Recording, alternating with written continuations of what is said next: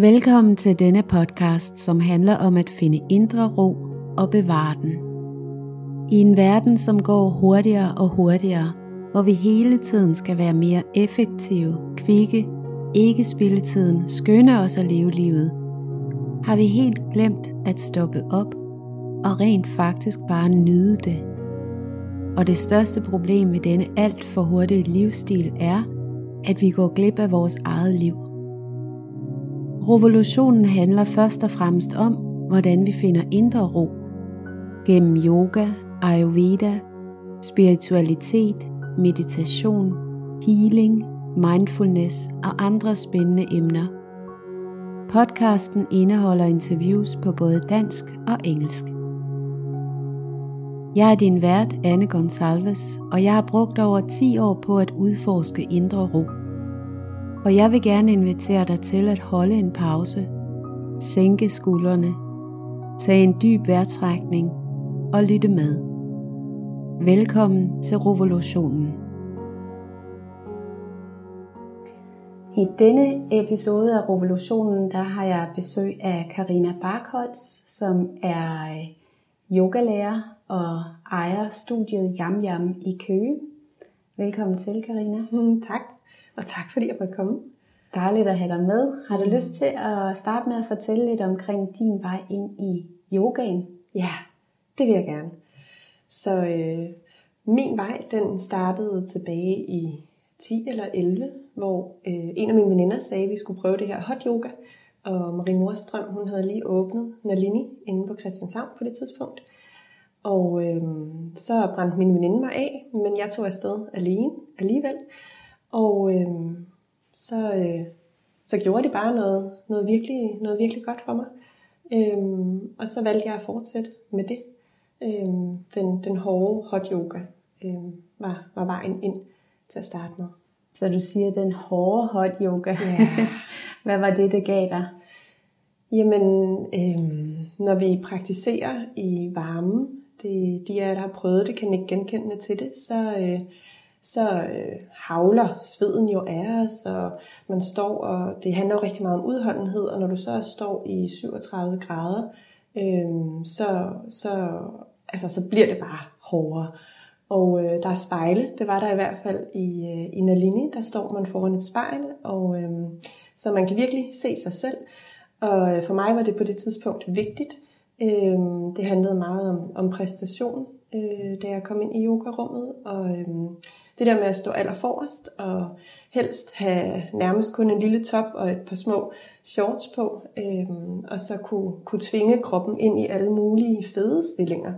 Øh, det, øh, ja, så det var, øh, det var den hårde yoga, der, der tiltrak mig til at starte med. Så det lyder som om, at du havde brug for eller lyst til virkelig at udfordre dig selv. Ja, altså på det tidspunkt, der, øh, der var jeg øh, midt i en spisforstyrrelse, det vi kalder for ortoreksi, som er øh, en spisforstyrrelse, der kommer til udtryk ved tvangstræning og et usundt forhold til sundhed.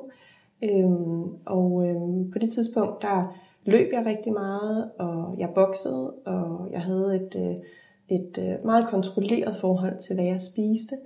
Øh, så, så jeg havde jo en, hvad jeg dengang synes var en flot krop, øh, med, med øh, synlige mavemuskler og store armmuskler og, øh, og sådan.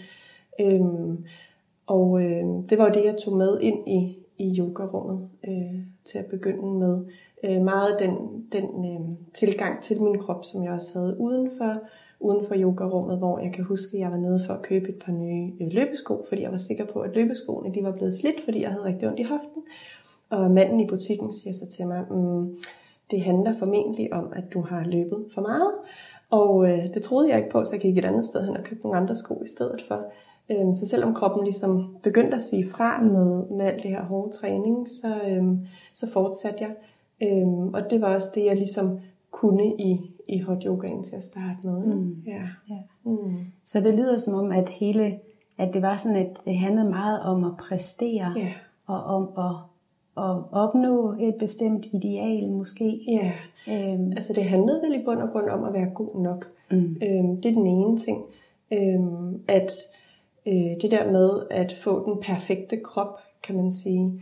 Øhm, og det er jo ikke sådan, at jeg øhm, en dag besluttede mig for, at nu skulle jeg have den perfekte krop. Det kommer bare snigende på en eller anden måde. Det startede jo meget fint med et større fokus på sundhed og, og et fokus på rent faktisk at træne og være sund og rask og sådan. Øhm, og så på en eller anden måde kom det bare snigende og udviklede sig til noget andet. Øhm, ja. Hvor lang tid tog det fra, øhm, hvis du sådan tænker tilbage på din, den udvikling, der skete, hvor det først startede som sådan en mere fokus på sundhed til ja. at blive den her præstationsting, hvor du skulle ja. øh, løbe og lave yoga og ja. bokse og alt muligt på en gang for at få den perfekte krop. Ja. Hvor lang tid var den udvikling? Mm, det er svært at sige, ikke? fordi det, altså, det startede omkring de der 9-10 stykker, da jeg kom hjem fra en lang rejse i Sydamerika. Øhm, og så skete det bare. Altså, så der står, det står ikke sådan tydeligt for mig, at det var lige nøjagtigt den, altså den uge, eller det år, eller sådan, mm. at det sådan, der var jeg syg. Men det er en, altså en udvikling, hvor at jeg ikke længere kunne løbe 5 km, men skulle løbe 15, og helst på salatblade, så jeg kunne ligge og ryste hjemme på gulvet bagefter og være rigtig ked af det.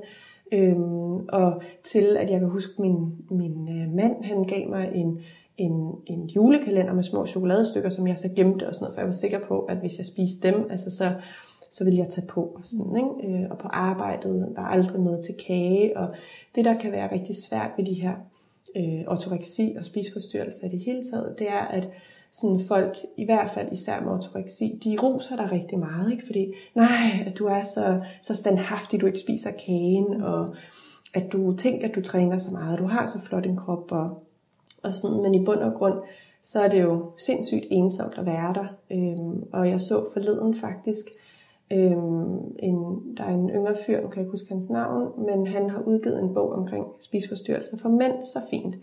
Og øh, han har også selv været igennem ortoreksi. Øhm, og øh, der var nogen, der havde skrevet, at det var det nye sort. Altså det har alle jo. Øhm, og min første tanke var, det er kun fordi du ikke har været dig selv. Mm. Fordi det er ikke et fedt sted at være. Øhm, og heldigvis så er der jo en vej ud, kan man sige. Øh, ja, øhm, ja, så det, øh, det kommer bare snigende. Øhm, og, øh, og sådan var det også i min yoga-praksis til at starte med.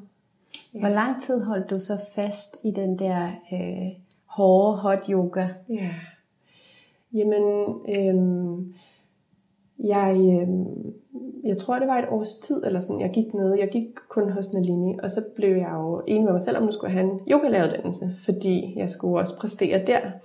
Øhm, og der, øh, Marie Nordstrøm, hun gav mig simpelthen den gave, at hun afviste mig til at starte med, øh, og sagde til mig, at jeg ikke var klar.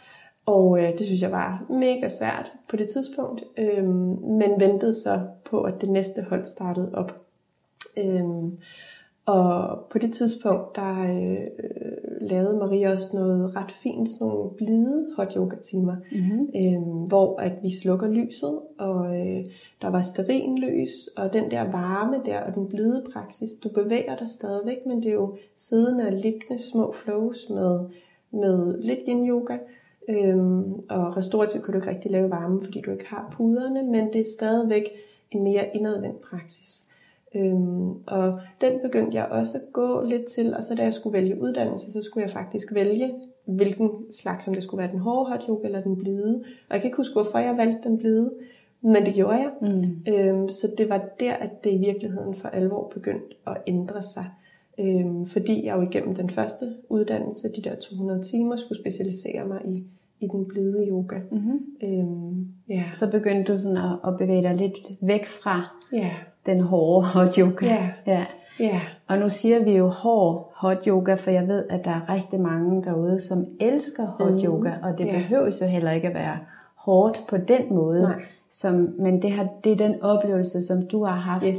på et præcist yeah. det tidspunkt i dit liv, hvor yeah. du praktiserede det, ikke? At jo. Det, har, jo. det har været det der hårde, fordi det for dig også føltes, eller det havde det der element af at skulle præstere noget, og skulle se ud på en bestemt måde. Ja, og det var jo ikke fordi, at det var det, der blev tillagt mig i yogarummet. Det mm. var fordi, at det jo i virkeligheden var det, der var min, øh, min indgang til det. Ikke? Mm. At, at der kunne jeg stadigvæk få lidt det samme rush, som jeg fik af at bokse eller at løbe.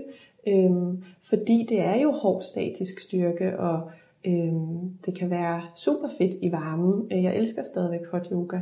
Øhm, ja, på det tidspunkt var det bare ikke den mest hensigtsmæssige yogaform for mig, mm. fordi at jeg sådan set førte det, der allerede var uhensigtsmæssigt med ind i, i yogapraksis. Ja. Men man kan sige, at hvis ikke jeg var startet der, så var jeg jo heller ikke, hvor jeg var i dag. Mm. Så på den måde var det jo fint, at jeg fandt noget, hvor jeg øhm, kunne, kunne føle mig hjemme i hvert fald ja. til at starte med. Og så ja. er der også det, at det sted, altså det fællesskab, som yogaen er, det, det gjorde noget helt magisk for mig. Øhm, og det blev så ja. også vejen ind til en, en anden udvikling. Ja. Så, så hvad skete der så, da du begyndte at lave mere blid yoga? Hvordan, hvad, hvad oplevede du der i forhold til den, den hårde, i ja, altså mere intens, ikke? Altså ja. der, hvor vi ja, øh, har fokus på styrke og sådan. Øhm, jamen, øhm, jeg, øh, jeg øh, oplevede igen den her, altså lige så snart det mørke rum og varme, og sådan, det blev enormt kærligt, og, øh, og det blev et sted, hvor at jeg kunne være uden at skulle præstere. Og når det er sagt, så øh, på det tidspunkt stoppede jeg også med at løbe, og jeg stoppede også med at bokse, for jeg træffede en beslutning om, at nu ville jeg gerne have det bedre, øh, og fik endelig talesat over for min mor og andre, at jeg faktisk kastede op og havde det rigtig skidt, og mange vidste jo godt, da først jeg fortalte det. Øh, så, øh, så, så jeg havde truffet en beslutning om, at jeg gerne ville, ville noget andet også. Øh, og så... Øh, og så tog jeg jo den første yogalæreruddannelse hos Marie, og så valgte jeg faktisk at tage afsted med Sarah Powers mm. øhm, bagefter, fordi jeg blev ret forelsket i yin-yogaen dengang. Øhm, og på det tidspunkt, der var stort set ikke noget yin-yoga i, i Danmark. Øhm, så jeg tog min uddannelse med hende i 13. Og øh, de af jer, der kender Sarah Powers, ved, at, øh, at hun, øh, altså hun bruger yin-yogaen i høj grad som en meditation, altså en vej ind i det meditative og buddhismen og sådan noget. Det er det, hun synes er interessant. Øh, selvfølgelig også, at vi kan, at vi kan påvirke bindevævet og sådan organerne og sådan gennem yin yogaen. Men den måde, det jeg især tog med mig fra Sarah Powers af, det var det psykospirituelle i virkeligheden og, og det meditative. Øhm, og så blev jeg del af hendes institut. Hun har jo sådan et institut, hvor jeg så øhm, tog en del timer, og der var jeg også afsted på noget mere sådan psykospirituelt retreat og sådan noget. Så der begyndte øhm, de mere sådan spirituelle ting også at snige sig ind.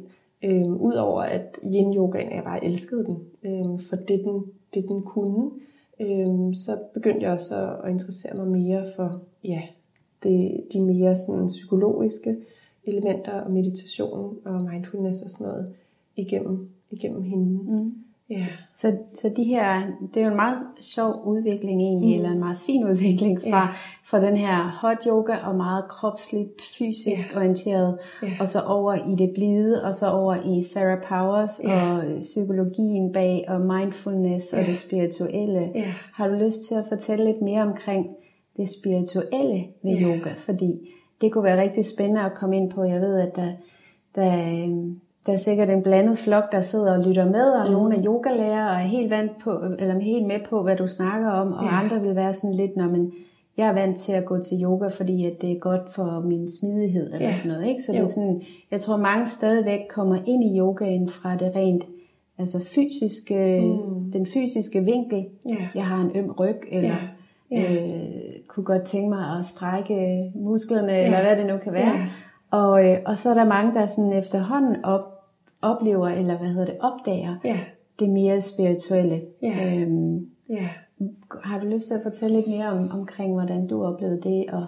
Ja, altså noget af det, som øh, Sarah hun gør, hun bruger jo blandt andet meget poesi, øhm, og jeg, man kan kalde det spirituelt, det ved jeg ikke, men det ramte i hvert fald noget i mig, og jeg begyndte at blive rørt på et dybere plan, både af øh, de underviser og den klassiske buddhistiske mindfulness, øh, Tai og Sarah, øh, og øh, omkring love and kindness og, og de kernegreber, der ligger i mindfulness som øh, tålmodighed, tillid, accept, øh, at være med det, der er, og at øh, have en tillid til, at også det her, det skal nok ligesom øh, gå over igen.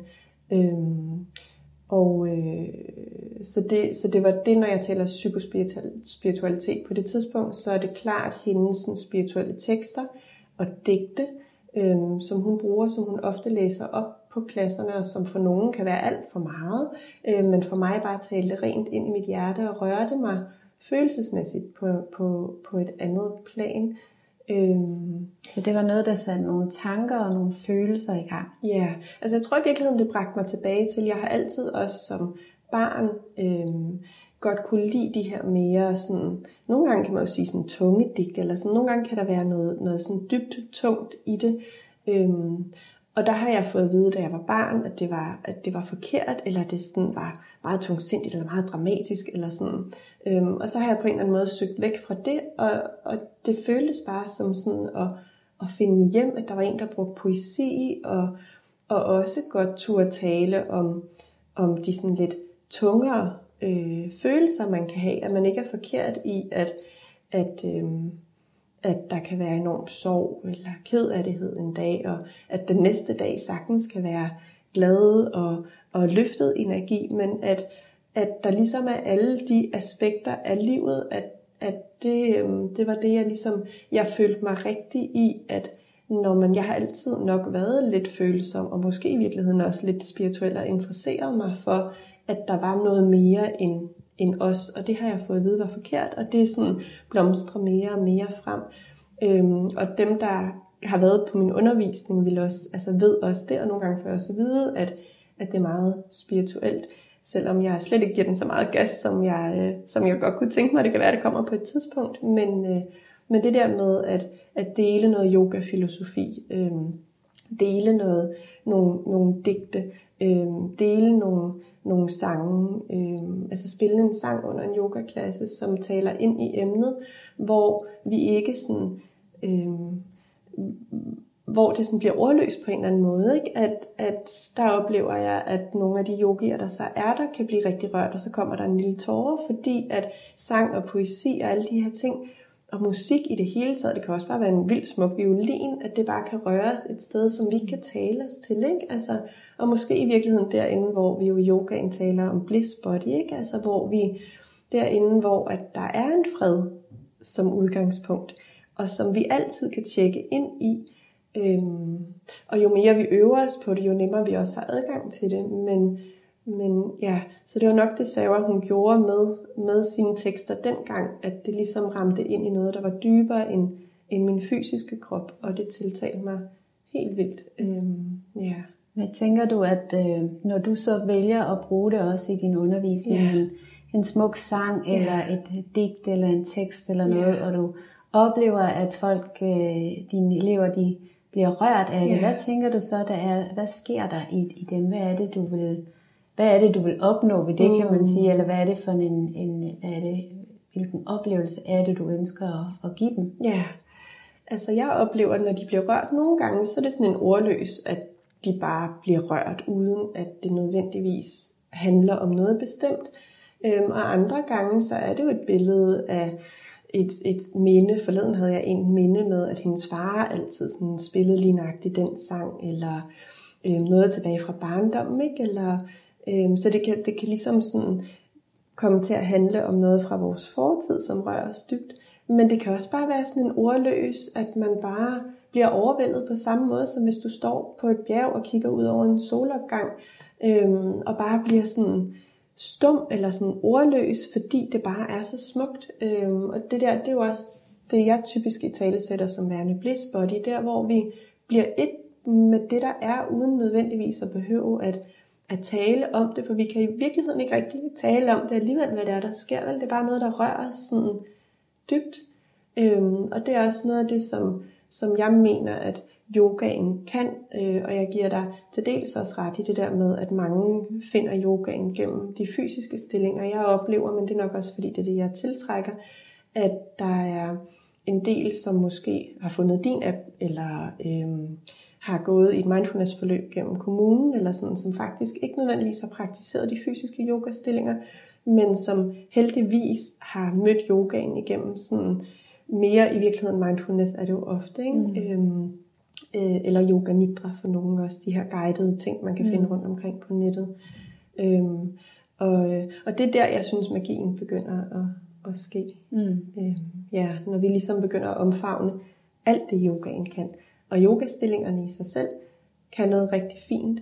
Øhm, men lige så snart vi sådan begynder at omfavne mere end det, øhm, hvis det er det, vi har lyst til. For det er jo også helt fint at, at komme, fordi man gerne vil være stærkere i kroppen, eller gerne vil ud af en skade i ryggen. Ikke? Øhm, og som regel ja. kan man sige, at uanset hvordan man vælger at arbejde med det, ja.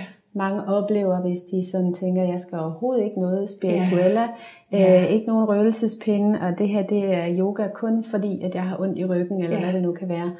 Og så lige så snart man begynder at arbejde med kroppen, uanset om det er yoga eller noget ja. andet, men du begynder at bevæge kroppen og arbejde med den, og mm. bliver mere og mere fortændt denne her opmærksomhed på ja. kroppen, og, ja. og, og kropsbevidstheden i virkeligheden også. Ja. Ikke? At, at så, uanset hvad du så kalder det, så at det så kan give adgang til en hel masse øh, fine oplevelser, som ja. kan, kan åbne din verden lidt. Og, ja. Ja. Ja, hvis det er den, den vej, man har lyst til at gå. Mm. Ikke? For jeg oplever også nogle gange på, lige nu laver jeg jo heldags retreats også, hvor at, øh, jeg blandt andet også inviterer folk til at sidde over for hinanden og kigge hinanden i øjnene.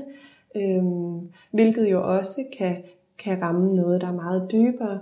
Øh, og der er simpelthen nogen, øh, der oplever det som enormt spirituelt, at, øh, at jeg beder dem om at se hinanden i øjnene. Mm.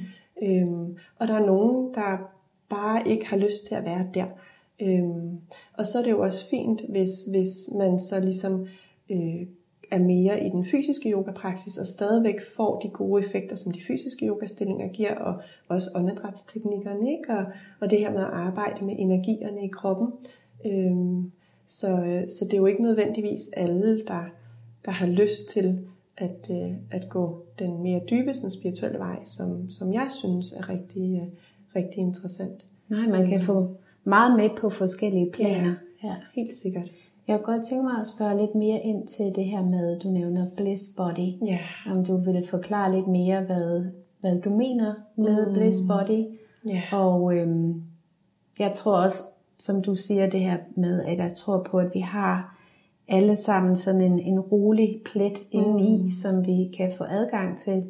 Men øhm, har du lyst til at uddybe det lidt? Ja, altså for mig er Bliss Body det sted, hvor jeg er lige nøjagtig, som jeg skal være.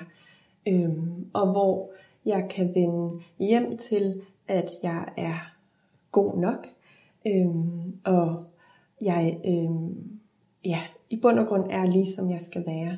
Øhm, og det er et sted, hvor der det er et ordløst sted. Altså det er, øhm, det er ikke noget, jeg nødvendigvis sådan kan beskrive. Det er sådan et sted, hvor at jeg oplever fredfyldthed, og hvor jeg oplever, at, øh, at jeg er ligesom jeg skal være, hvor alle de der tanker, den her lille fine papegøje, som, som sidder på skulderen og som fortæller mig ting i løbet af dagen og dømmer, og sådan, at den ligesom bliver stille, og hvor jeg bare oplever verden som, som et, altså et smukt sted at være. Øhm, og, øh, og det er jo den dybeste, når vi taler i forhold til øh, de lag, vi har i os. Ikke? Så har vi jo de her fem lag, og hvor bliss body jo er det, det allerdybeste. Øhm, og jeg oplever, at det er faktisk, nu taler vi om det inden i os, men i virkeligheden så oplever jeg det ikke som sådan en plet inde i mig, selvom vi taler om det inden i os. Men jeg oplever det i virkeligheden som sådan en, jeg bliver et med med alt. Ikke? Altså, jeg sådan, det er bare sådan et øjeblik. Det kan også være nøjagtigt den samme følelse, som hvis du sidder med, med et barn, du har kær, som skraldgriner og sådan rammer noget sådan kærlighed, noget sådan forbundethed, noget, hvor, at, hvor man bare altså, føler sig lykkelig, eller sådan føler sig fredfyldt, øh, hvor det hele bare er ligesom det skal være i det øjeblik øhm, og hvor der ikke er nogen stræben efter, at det skal være anderledes, eller jeg skal være anderledes, eller hvor alt det, der er lige nu, det er lige, altså, det er lige som det skal være, hvor jeg er forbundet. Mm. Øhm, og ja. Hvordan kan man så komme derhen? Ja. For jeg tænker lige på, når du nævner det her med øhm, at sidde med et barn, der griner, og, mm. øhm, Og så opleve den her forbundethed og den der fredfyldthed, fordi at man ved i lige præcis det øjeblik er alt perfekt, Ja. eller alt er som det skal være, som du siger. Ja. Og, øhm, og den, den følelse tænker jeg, at vi alle sammen har oplevet, men mm. nogle gange er den også rigtig flygtig. At Ja. Jeg tænker på, hvis jeg er sammen med min datter og oplever sådan et øjeblik, hvor, hun, hvor vi begge to griner og fjoller, og så sker der jo også det, at jeg er fuldstændig nærværende og til stede Ja. lige der. Jeg har ikke tid til at, at tænke på alle mulige, altså bekymre mig om noget i fortiden eller Nej. i fremtiden. Nej. Så jeg er bare lige til stede lige der, og Mm. så er lige præcis det øjeblik helt perfekt. Ja. Hvordan øh, har du nogen råd til, hvordan vi kan opnå det, øh, eller måske skrue op for det i hvert fald? Ja. Jeg tror, de, de færreste af os, medmindre vi sidder og mediterer øh, dagen lang eller et eller andet, så er det Mm. måske de færreste af os, der kan komme og være i den kontakt af bliss body og den der fredfyldthed hele tiden. ja. Men har du nogen bud på, hvordan vi kan komme derhen? Altså, jeg synes, du sagde det så fint med nærvær. For det første, der kommer til mig, det er jo at skrue ned for tempoet. Mm. Altså, fordi så længe vi ikke tager os tiden til at opleve de øjeblikke, øhm, så kommer vi heller ikke derind. Så en, øh, en solnedgang, hvis ikke man stopper op og rent faktisk tager den til sig, mm, så, så vil du heller ikke komme derind, hvor du tænker, wow, nej, hvor er det smukt. Mm. Øhm, så at skrue ned og give plads til det. Og så oplever jeg også, for eksempel igennem yogaen, øhm, at vi allerede der får skruet så meget ned for tempoet. Så mit yogastudie ligger jo ude på landet, og der er ofte nogle ret smukke øh, solnedgange. Og det er noget, som folk lægger mærke til, når de går hjem, fordi de kommer ud og, og rent faktisk har fået skruet ned for tempoet, har fået trukket vejret, øh, måske også været igennem en dyb afspænding, øh, kan også være en meditation, øh, og fået en jordforbindelse, og så gør det bare, når de går derfra, at så lægger man lige pludselig mærke til de der blade, der siger lyde, eller fuglen, der kvider, fordi at lige der, i, øh, når solen er ved at gå ned, ikke, så er der masse lyde fra naturen også. Øhm, jeg oplever også selv, at når jeg kommer, når jeg bare er at undervise og være i det yogarum, den stemning, vi skaber kollektivt i det rum, når jeg så kommer ind til mine børn derefter, så har jeg en anden forbundethed med dem. Øhm, og øh, øh, altså, hvor jeg sådan helt naturligt søger det lidt dybere kram, eller ja, de der øjeblikke. Øhm, og det er jo ikke fordi, vi skal praktisere yoga hele tiden, øhm, men yoga er jo sådan set også, når jeg siger yoga hele tiden, så er det jo sådan en yogaklasse, hvor vi tager 90 minutter, men i virkeligheden måske prøve at finde måder, hvorpå vi kan tage det med ind i hverdagen, sådan, så vi kan skrue ned, som jeg også ved er, er meget på din agenda også, ikke? At, at få skruet ned for tempoet, øhm, og komme i kontakt med jorden. Og, Ja, og Vi, så vi kommer til stede, og Yes. så vi bliver nærværende, så vi lægger mærke til livet. ja, Fordi det er jo i virkeligheden det, vi, vi går glip af, når Ja. det hele går så hæsblæsende stærkt, at Ja. vi ikke har tid til at, at lægge mærke til, eller opdage en solnedgang, eller lægge mærke til den person, der sidder over for dig. Mm. Øh, det, ja, så skru ned for tempoet. Ja, i høj grad. Ja. Ja. Og så kan man sige også sådan noget som mindfulness meditation, øhm, eller afspænding, eller et par fysiske yogastillinger efter arbejdet. Altså det der med, at for mig handler det i høj grad også om at få jordforbindelse. Mm. Øhm, fordi jeg som person har en tendens til den meget opadgående energi, ikke? Altså meget op i hovedet og meget sådan videre til det næste, og enormt kreativ og enormt sådan, øh, som vinden, der blæser i virkeligheden, ikke? Mm. Og når jeg er som vinden, der blæser, øhm, så, så har jeg også en tendens til at miste jordforbindelsen lidt, og dermed også i virkeligheden at gå, gå lidt glip af, af det, der sker lige nu, fordi jeg er allerede på vej videre med alle de andre fede ting, jeg Mm. gerne vil. Ikke? Mm. Øhm, og så meget af den der jord, altså sådan jordforbindelser, når jeg taler om jordforbindelse, så er det jo kontakt til kroppen, altså, øh, og til gulvet under os, og til åndedrættet. Øh, ja. Så hvordan gode bud på at skabe jordforbindelse igennem kroppen og åndedrættet? ja. Hvad har du af bud? Ja, altså for mig virker kropsscanninger rigtig godt, øh, hvor vi jo bringer opmærksomheden rundt i kroppen. Og der vil jeg sige, hvis ikke man er vant til det, så finde nogle gode apps, eller på YouTube finde nogle kropsscanninger der. Øh, det er jo noget, vi også bruger meget inden for mindfulness, ikke? de her kropsscanninger.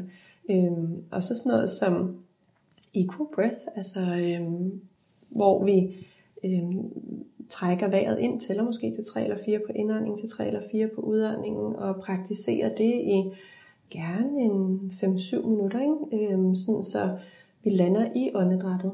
Øhm, det gør også noget ret godt for mig. Og nogle dage kan det være, at udåndingen skal være længere end indåndingen, men som udgangspunkt det her med, at jeg tjekker ind med åndedrættet og tæller, øhm, det gør noget, noget ret fint, fordi det bringer fokus på lige nu og, lige nu og her. Ikke?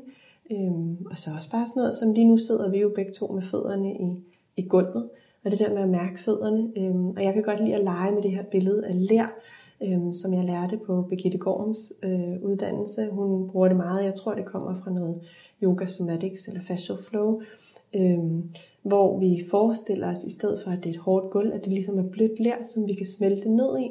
Og det gør bare et eller andet mm. øhm, ved den kontakt, jeg så har med kroppen ned øh, i underlaget. Ja. Øhm, og det kan jo være siddende med fødderne i underlaget, men det kan også være liggende på, på ryggen, på en seng, eller på en yogamåtte på maven, eller hvordan man nu kan skabe kontakt til, til gulvet. Og hvis det er sommer, så er det jo næsten endnu bedre, at man så finder en græsplæne et sted. Bare ja. ja. ude i sandet, ja. eller ude i græsset. Ja, eller, ja. Det. ja.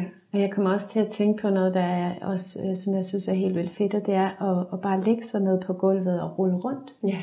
Sådan ikke alt for voldsomt, men bare stille og roligt rulle rundt på siden, om på maven, og om på ryggen, og om på den anden side, og så mærke kontakten mellem huden og krop, de forskellige kropsdele mod ja. gulvet, fordi det skaber også virkelig bare en grounding og yes. en ro. Ja. Øhm, og ja, så der, ja, jeg synes, at folk skal bare lægge sig ned på deres stuegulv ja. og komme i gang med at rulle rundt. Ja, det giver god mening. Mm. Ja.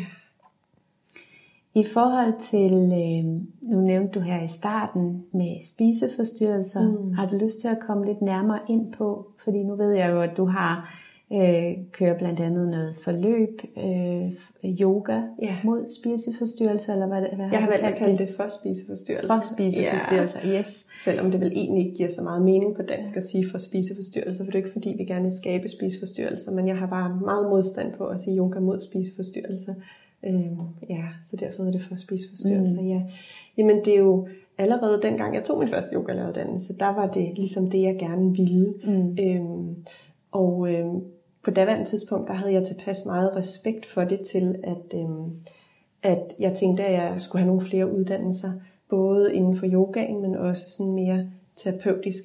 Øhm, og det er jo så det, jeg har brugt de sidste mange, mange år på, øhm, og har så nu skabt noget, som jeg mener er det, det rigtige. Og øhm, der kombinerer jeg blid yoga, Øhm, og det er faktisk meget øh, baseret på, igen Birgitte Gorms arbejde, det her sansebaseret yoga, hvor det er mere intuitiv yoga, øhm, som kan noget helt fantastisk. Både i forhold til mindfulness, altså komme til stede i kroppen, øh, men også bare, altså jeg oplever de kvinder, som jeg guider i det, øh, de synes, det er så smuk en oplevelse. Øh, og bevæge sig på den måde, hvor det bliver endnu langsommere end åndedrættets tempo og intuitivt. Øhm, og så selvfølgelig også mindfulness, altså alle de gode teknikker, vi har fra mindfulness, øhm, til for eksempel øhm, Karina Helsted, også en rigtig dygtig yogalærer, hun, øhm, hun lærte mig på et tidspunkt, at øh, da jeg stadigvæk var midt i det her ortoreksi, hvor jeg også kastede op, at jeg skulle øh, lægge hænderne på brystet, så når jeg var lige ved at kaste op, så ligesom at sætte mig ned, lægge hænderne på brystet og mærke, hvad det egentlig handlede om. Og øh, det er jo noget af det mindfulness kan, at øh, sætte sig og være med det, der er, og rent faktisk mærke, okay, hvad er det, der gør, at jeg er på vej til at kaste op lige nu. Så, så vi gennem mindfulness, både kropsscanning og mindfulness meditation, men også nogle af de her teknikker til at kunne tage en pause i virkeligheden, inden at vi reagerer, at vi kan tage en pause, og tillade os selv at trække vejret ind i det, der er, og så øhm, eventuelt træffe en anden beslutning, mm. end at kaste op, eller spise et ekstra stykke kage, eller hvad det nu kan være. Øhm, og så har jeg jo også taget breathwork med ind over. Og det har jeg, fordi breathwork er enormt terapeutisk for mig, Og øh, det er noget af det, der også hjalp mig, fordi vi ikke sidder og taler om spisforstyrrelsen, men vi trækker vejret, vi bruger affirmationer, vi bruger refleksionsøvelser, som øh, handler om vores sådan, grundlæggende øh, overbevisninger, øh, som vi ligesom har skabt os selv igennem vores opvækst.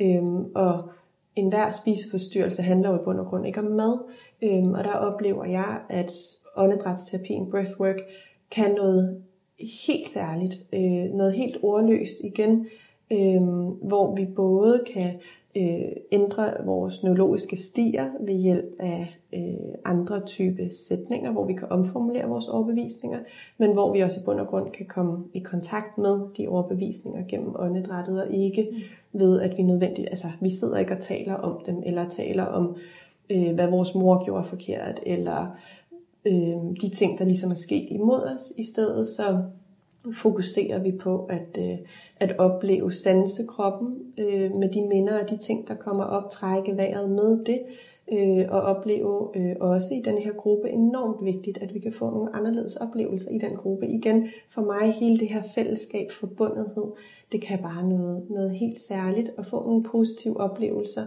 For eksempel ved at kigge et andet menneske i øjnene og opleve, at du bliver accepteret ved det. Øh, eller at udtrykke, øh, udtrykke dig gennem dans, eller hvad det nu kan være, som vi har lært på et eller andet tidspunkt, at åh, det, det må jeg ikke, fordi så bliver jeg grint af, eller mm. så bliver jeg mærkelig, altså, eller sådan, at vi kan få nogle sådan positive oplevelser. Det kan også bare være sådan noget, som at blive bedt om at øh, vende sig mod sin sidemarker, den der sidder ved siden af en, øh, og anerkende den person for et eller andet.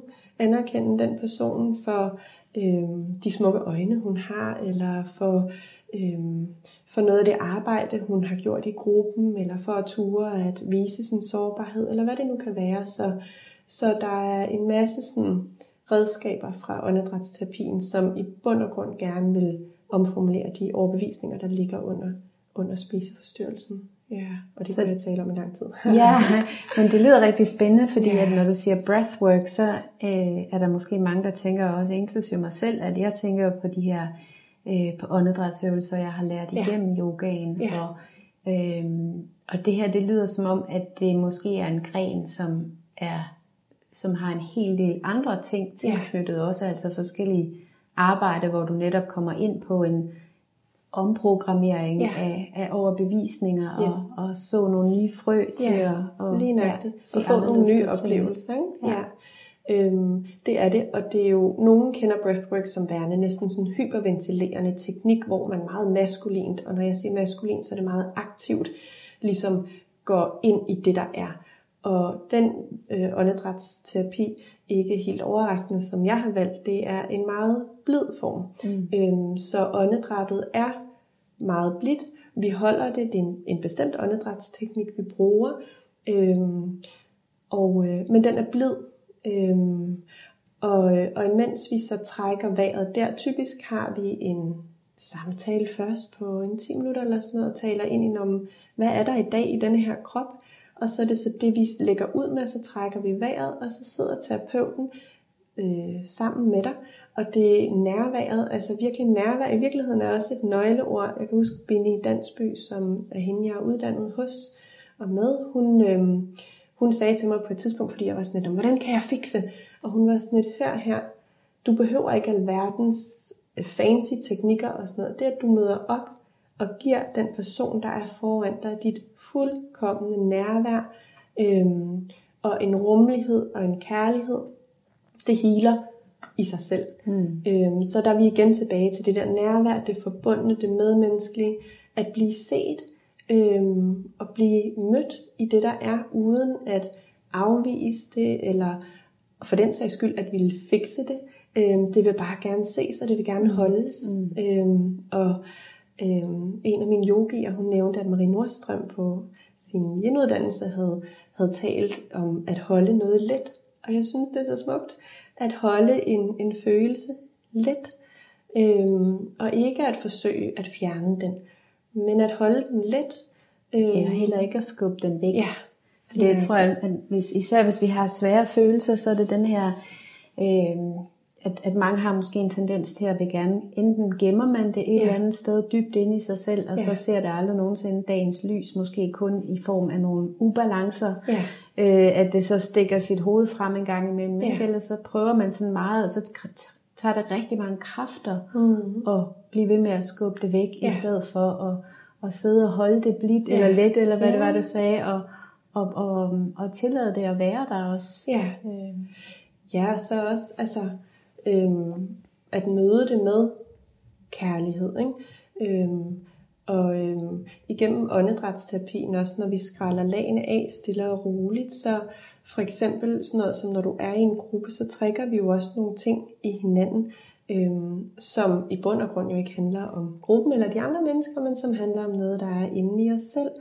Øhm, og jeg oplever både fra min egen praksis, men også fra nogle af de kvinder, jeg arbejder med, at de i tale sætter, de faktisk får fat i roden til alle de andre ting. Mm. Altså så for mig for eksempel, grundlæggende at være så utryg i min krop og i denne her verden af forskellige årsager, som er kommet til udtryk på alle mulige spændende måder, blandt andet også spiseforstyrrelsen. Øhm, og, øh, og det havde jeg ikke fundet ud af, hvis ikke jeg havde været i den her gruppe og i den her proces. Og det er jo ikke noget, der tager to uger. Øhm, for jeg tror jo ikke på, at det er noget, vi har, eller endnu værre, noget, vi lider af. Angst, stress, spiseforstyrrelse, eller hvad vi nu går igennem. Øhm, så, øh, så tager det jo tid. Og jeg oplever enorm frustration. Sådan kan jeg også selv nogle gange have det i det her med, når nu har jeg været i gang med det her i et halvt år. Nu har jeg mediteret hver eneste dag. Og øh, jeg synes bare, det er to skridt frem og et skridt tilbage. Og øhm, der ser jeg det her billede for mig af sådan en bakke og dale, som er ret fint, som hele tiden er en fremgang, øhm, men hvor vi helt sikkert møder nogle bakke og nogle dale. Nogle dage, hvor vi tænker, ah, så slap det helt. Nu har jeg det fantastisk. Og andre dage, hvor man tænker, jeg troede lige, jeg havde været nede og arbejde med det her. Øhm, så det kræver enormt meget meget tålmodighed og også dedikation. Og det kan man sige, det er jo også noget, yogaen lærer os, yogafilosofien lærer os, den her tapas, den her sådan, at vi møder op øh, og dedikerer os til det, uanset om det er den stærke ryg, vi gerne vil have, eller om det er et traume, vi gerne vil hele, eller om det er stress, som vi gerne vil øh, bevæge os ud af mod mere frihed, så tager det bare tid. Øhm, og jeg ser det også sådan, at øh, de her grundlæggende overbevisninger, dem skal jeg hilse på fra forskellige vinkler.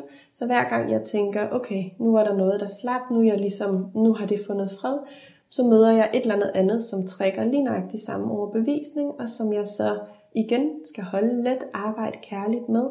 Øhm, og det kan være gennem mindfulness, kan være gennem min yoga-praksis, øhm, eller åndedrætsterapien.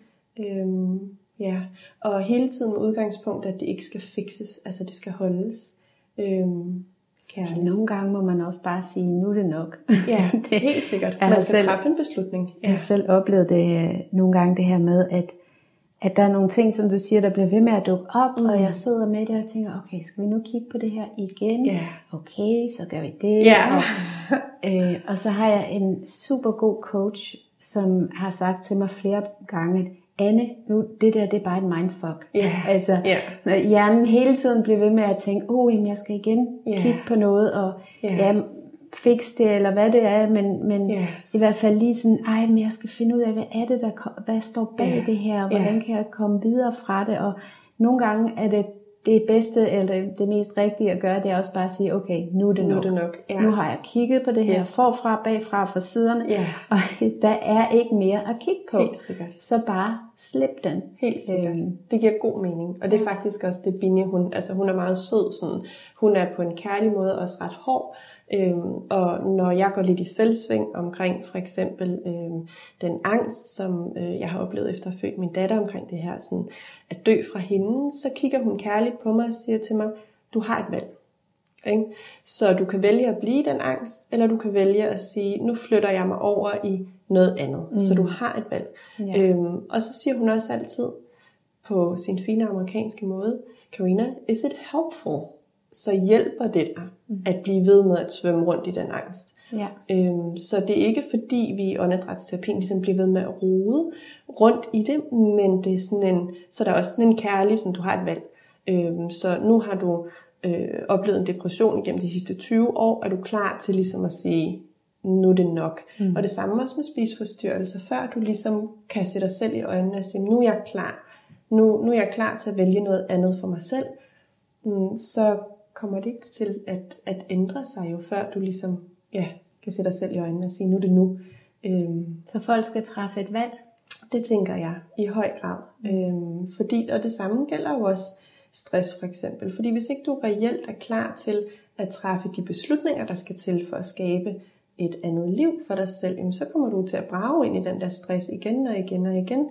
Øhm, eller angsten, eller depressionen, eller spisforstyrrelsen, eller hvad vi nu kan, kan have af min kraniosakralterapeut. Hun siger så fint, de sprækker, øh, mm. øh, som jeg har. Og jeg forestiller mig sådan en gyldent lys, der kommer ud af de her sprækker. Så jeg ser dem ikke som noget dårligt. Jeg er bare sådan, når jeg har nogle sprækker, som er der, jeg søger hen, når jeg kommer i ubalance, og jeg ved, du skal tale om Ayurveda på et tidspunkt, også på den her podcast, og øh, den kan jo også sige rigtig meget om det her med, hvordan vi kommer i ubalance. Yes. Øhm, så jeg ved også, når ikke jeg har taget var godt nok af mig selv, og jeg er kommet til pas meget ubalance, fordi jeg ikke har fået sovet ordentligt, eller ikke har fået spist ordentligt, og alle de mm. der ting, så kommer angsten. Øhm, så øh, ja, øhm, ja, så man skal være klar til ligesom at sige, nu vælger jeg noget andet. Ja. Øhm, ja. ja. Og i forhold til dem, du har med at gøre, som, som kommer hos dig øh, med for eksempel med spiseforstyrrelser, nu mm. har du det her forløb med øh, med yoga for spiseforstyrrelser. Yeah. Øhm, er, det, er det noget, du oplever? Er det nemt for folk at komme? Overhovedet ikke. Mm. Øhm, jeg har været meget overrasket over, øhm, hvor skamfuldt det i virkeligheden mm. er. Øhm, og når jeg tænker over det, så kan jeg da også godt huske, at det heller ikke var noget, jeg fortalte til, til en hel masse mennesker, fordi jeg var enormt bange for at blive afvist i, eller set som værende psykisk ustabil, eller sådan et eller andet. Øhm, og øhm, jeg øh, får rigtig mange henvendelser lige nu, efter jeg har annonceret det her yoga for spiseforstyrrelser. Der er kæmpe interesse omkring det, både hos mødre til yngre kvinder. Øhm, også kvinder, som er længere op i årene, og for den sags skyld også yogalærer og andre professionelle, som synes, det er interessant, at jeg gerne vil gøre det her gennem kroppen, og ikke gennem øh, samtaleterapi som det primære. Øhm, og øhm, jeg oplever bare virkelig, at, øh, at det er enormt skamfuldt. Mm. Øhm, og at folk allerhelst vil være anonyme. Så det der med at vælge at gå ind i en gruppe og jeg siger jo med vilje, at det ikke er en gruppe, hvor vi mødes som spisforstyrret. Vi mødes som kvinder. Øhm, og jeg har derfor også valgt at samle samtlige typer af spiseforstyrrelser i denne her gruppe, og det har været lange overvejelser, og der er også flere professionelle, jeg har talt med om det, øhm, fordi det hele tiden er et dilemma, om skal man så lave en gruppe for dem, der overspiser, en gruppe for dem med ortoreksi og anoreksi, men mit projekt er at mødes som kvinder. Mm. Øhm, og at skabe en gruppe, der er så tryg. Altså den her familie, den her sangha, som jeg i virkeligheden selv mødte igennem yogaverden, hvor du bliver set som kvinde, og hvor du kan opleve, at du er god nok, som du er, hvor du kan opleve, at alle dine følelser er velkommen, og du vil også opleve, at mange af de andre i cirklen, de kan genkende de følelser, Øhm, og jo mere du giver dig selv tilladelse til at være med det, der er, jo mere du også giver de andre i rummet tilladelse til det. Mm. Så det er en enorm kærlig rejse, hvor vi ikke har fokus på at sidde og tale om fortid, eller at øhm,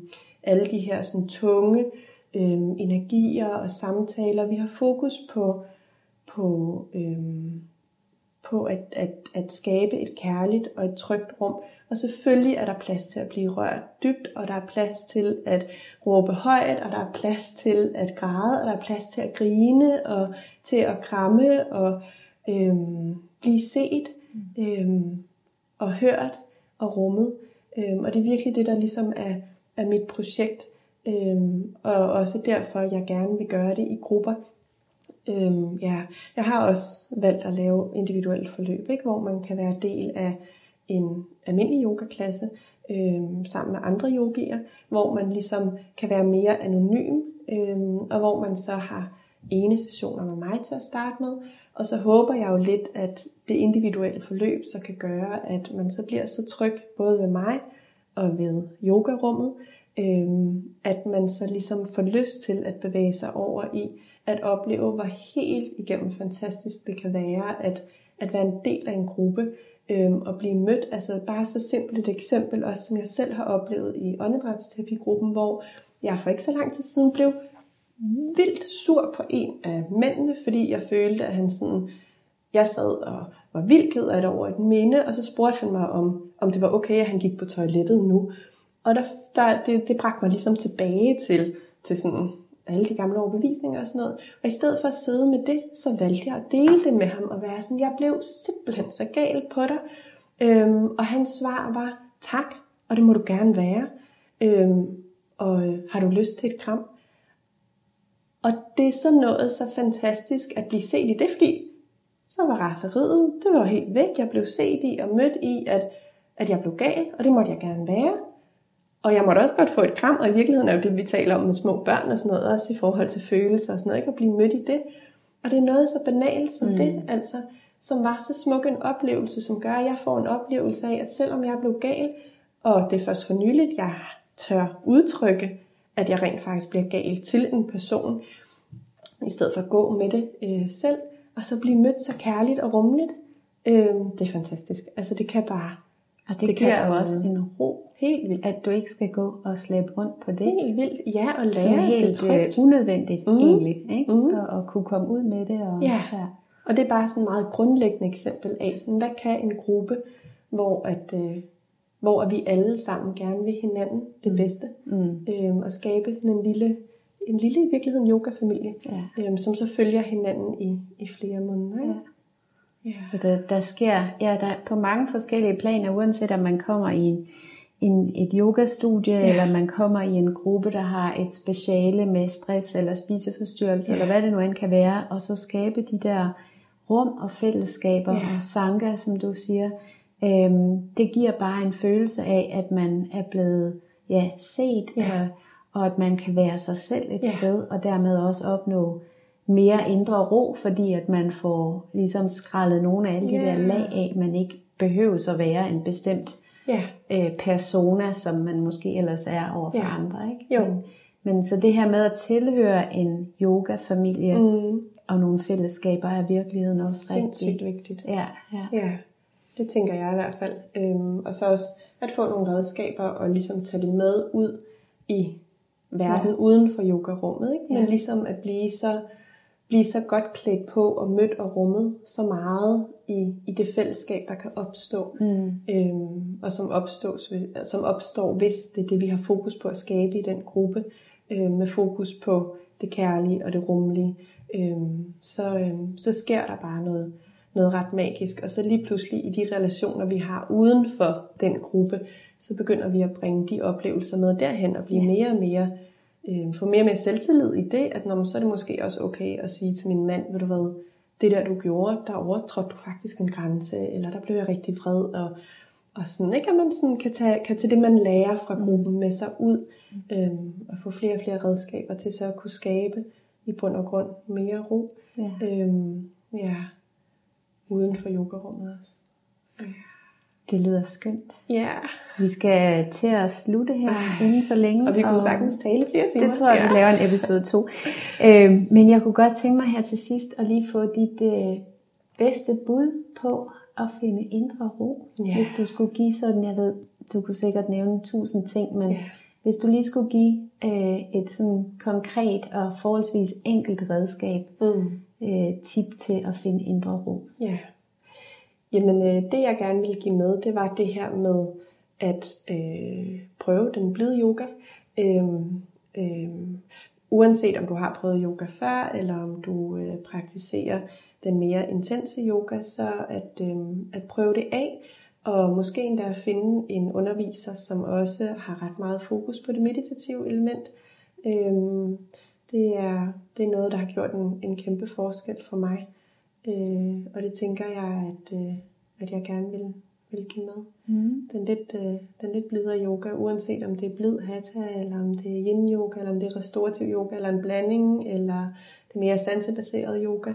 Øhm, prøv at gå på opdagelse i, i de her lidt mere meditative yogaformer i virkeligheden, ikke? hvor at vi kan snige meditationen og mindfulness ind under praksis også. Øhm, for eksempel i et yin-stræk, hvor vi så kan praktisere en lille bitte mindfulness meditation i to minutter, mm. og så stille og roligt blive, blive mere og mere robuste i, i den praksis også. Ja. Tusind tak. tak, tak for din, øh, alle dine kloge ord, mm. og øh, tak fordi du alt det, du har delt. Selv tak. Tak fordi jeg måtte være her.